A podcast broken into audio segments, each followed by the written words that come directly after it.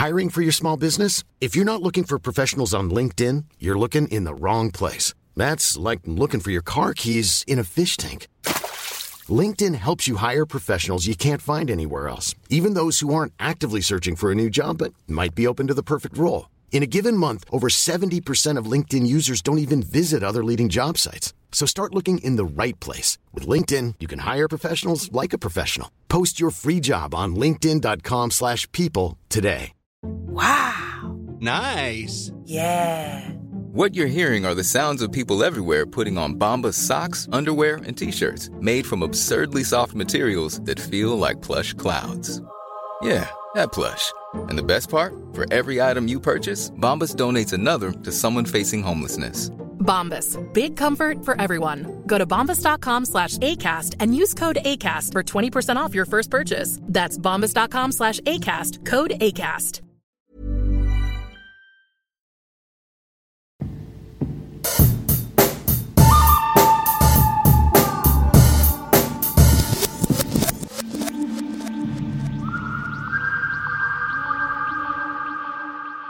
Hi, this is Seth. I'm here for the big question.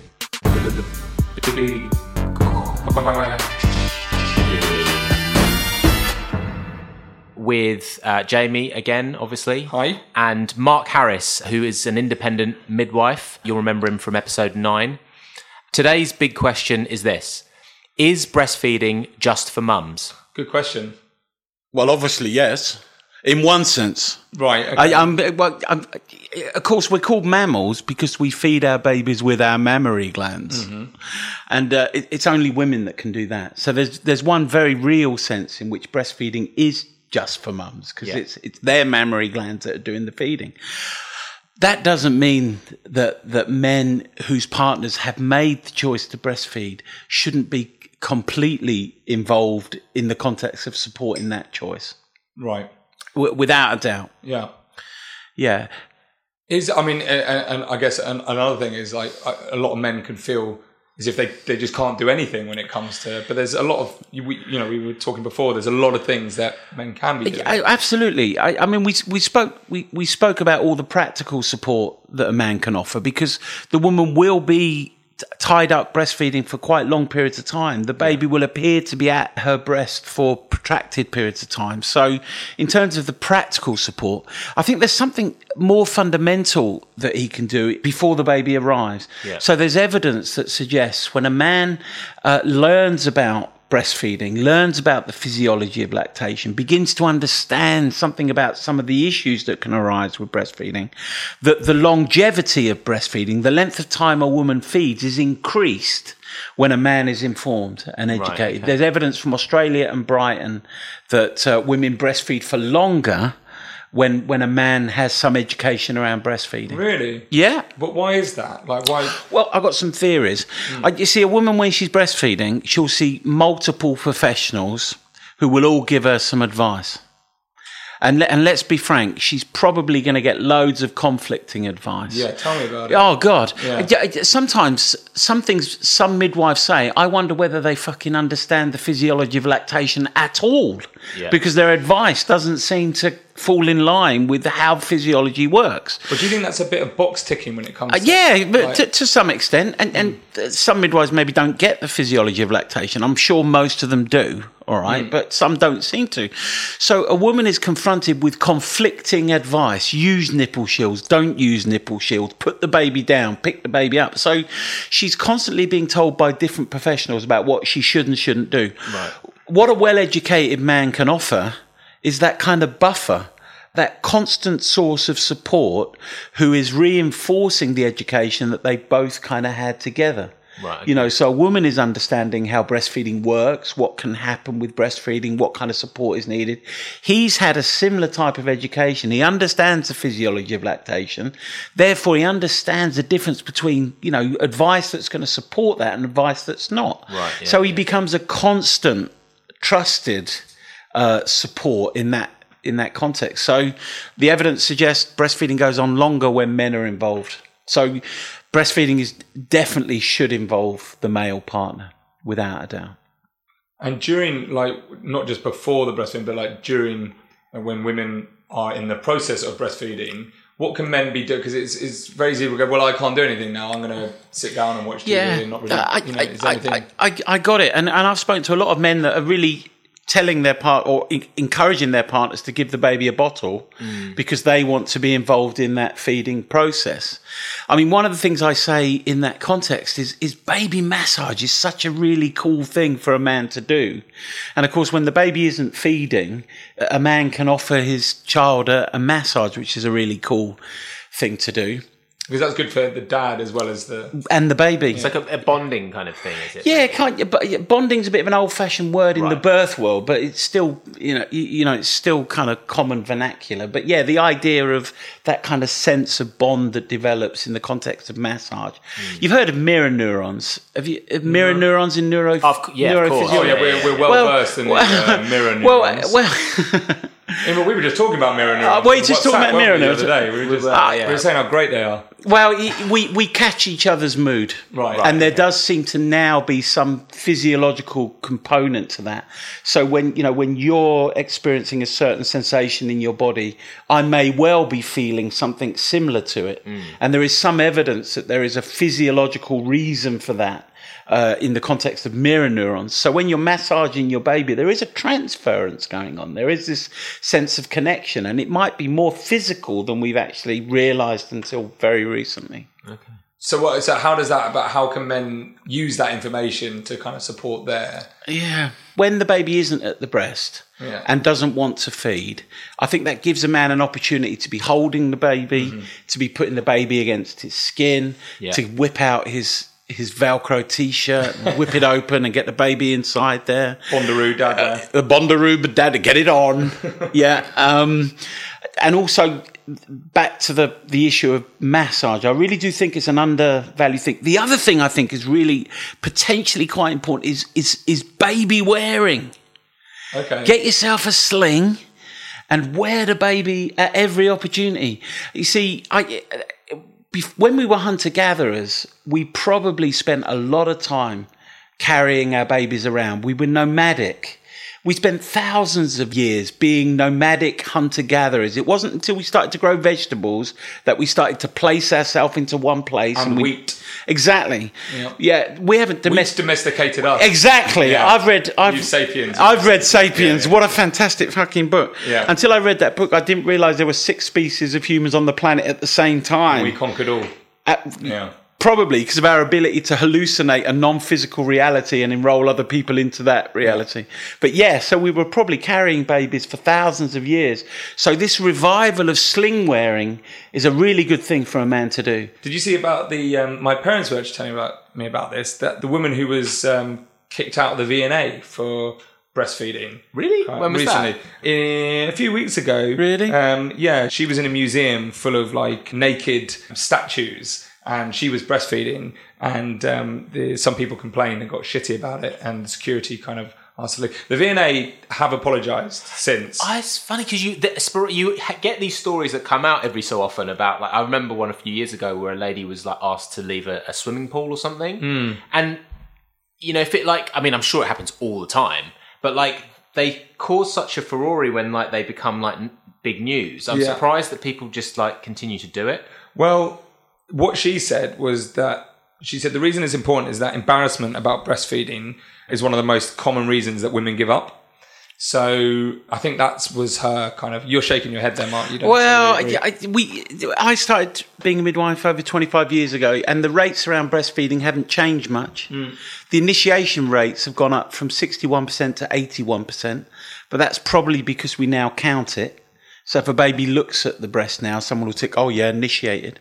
Um, but in terms of the women that are still breastfeeding are, uh, at six months and six weeks, the rates haven't changed in 20 odd years. Right. And at a year, we have the lowest breastfeeding rates in the world. In the UK? I, I, I, yeah. Really? uh, In terms of longevity of breastfeeding rates, Right. at, at a year, the UK breastfeeding rates are the lowest in the world.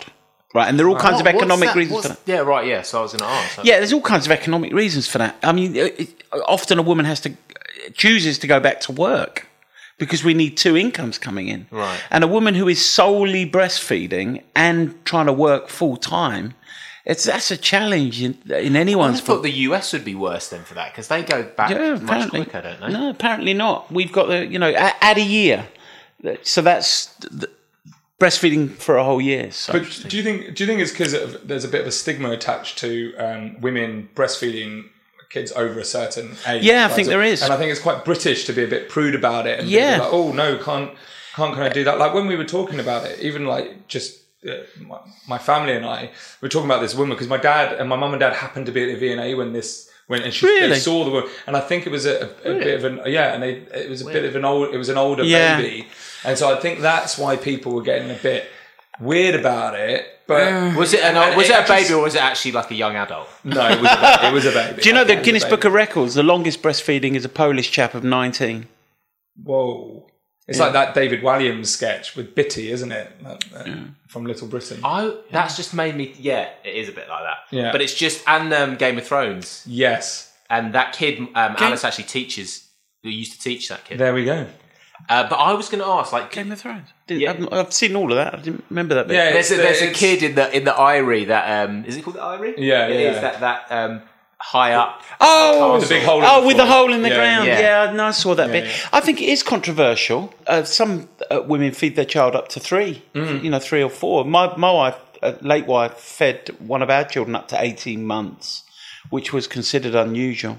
That's it. I mean, even in the, the, the discussion that we had between my you know members of my family, it definitely split opinion. You know, it was never seen as something wrong at all, but it was just, it, weird, there was definitely perhaps. well, it was just a, definitely a discussion that we had It, about it, it. it's like- only it's only weird weird because of our cultural patterns. Let's be is it weird or is it just a bit? Yeah, I guess it's a cultural thing. You Yeah, I mean, there's you a, see it a lot. there- so There's a growing number of women that are now own, owning up inverted commas to having orgasmic experiences when they breastfeed, and that's a whole. Is that where we draw the line? No, I don't think so.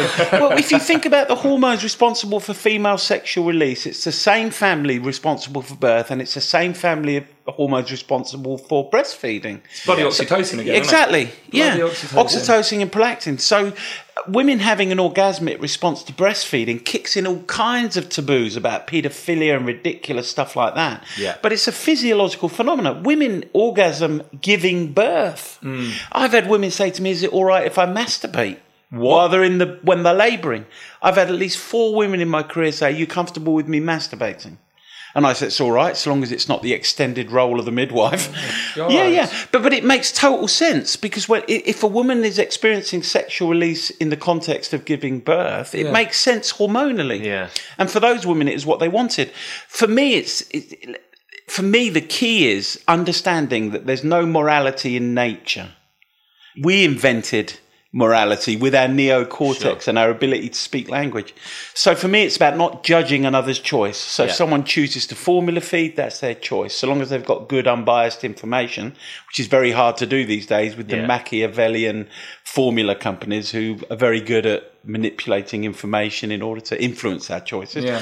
But so long as people are making informed choices, why not feed a baby in public? Yeah, I think we I think we um on this podcast we subscribe to that. Definitely. Yeah, No that's right it. way, right? Sorry. There's no right way. No, no, no. Obviously, no, no. And I think Sorry, go on. No, go on. I was going to say breastfeeding in public. I think that's you know. I think I, I don't think there should be any sort of taboo about that. I think it's a woman can breastfeed whatever. I don't. I don't even think that's that controversial to say that. I think just, Yeah. that's just No, absolutely. okay. Last last thing to end on. Have you tried uh, Seth? Have you tried Alice's breast milk? Yes. And what did it taste like? Um, you know, it- I mean, this goes with what you're saying. Is it, ch- it changes over time. And the first time I tried it, it, it um, tasted like like you know fine, like it was perfectly palatable. Uh, I wouldn't say I would like swap it for my my standard milk in my coffee. I was going to say, was it in your coffee? No, I, ju- uh, yeah, I just had a little taste. I, I- I don't find it that weird or sque- I'm not that squeamish. Funnily enough, I- yeah. Alice was less interested in tasting it than than I was. Okay. I still haven't done it. Um, um, it's one of those And things. so you're squeamish about it. a little bit, I think. Yeah. yeah. Well, obviously, Obviously, more than otherwise I'd have just been guzzling that. Do you know what I mean? Yes, some. Mark, have you tried tasted I, it? I, I have tasted it. yeah. Yeah, it's not neither here nor there for me. I, I didn't. It didn't feel offensive. Yeah. I, I didn't, you know, not like it. It's almost quite watery. Yeah, it was water, and then it, I found it tasted more metallic-y. Yeah, like later on. coconut milk. No, I'm joking. What, a bit now, like what, coconut milk. what about what about human cheese? Just No, quickly. no on human cheese. No, that's where we draw the line on this Ice cream? No, Okay. stop it, stop it.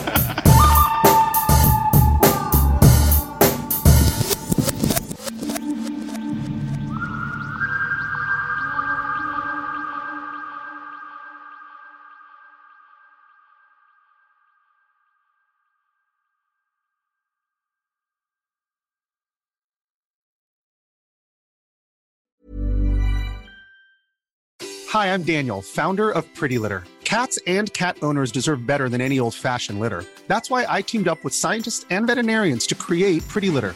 Its innovative crystal formula has superior odor control and weighs up to 80% less than clay litter.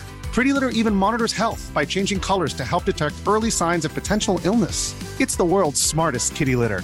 Go to prettylitter.com and use code ACAST for 20% off your first order and a free cat toy. Terms and conditions apply. See site for details. Hey, it's Paige DeSorbo from Giggly Squad. High quality fashion without the price tag. Say hello to Quince. I'm snagging high-end essentials like cozy cashmere sweaters, sleek leather jackets, fine jewelry, and so much more. With Quince being 50 to 80% less than similar brands. And they partner with factories that prioritize safe, ethical, and responsible manufacturing. I love that. Luxury quality within reach. Go to quince.com slash style to get free shipping and 365 day returns on your next order. Quince.com slash style.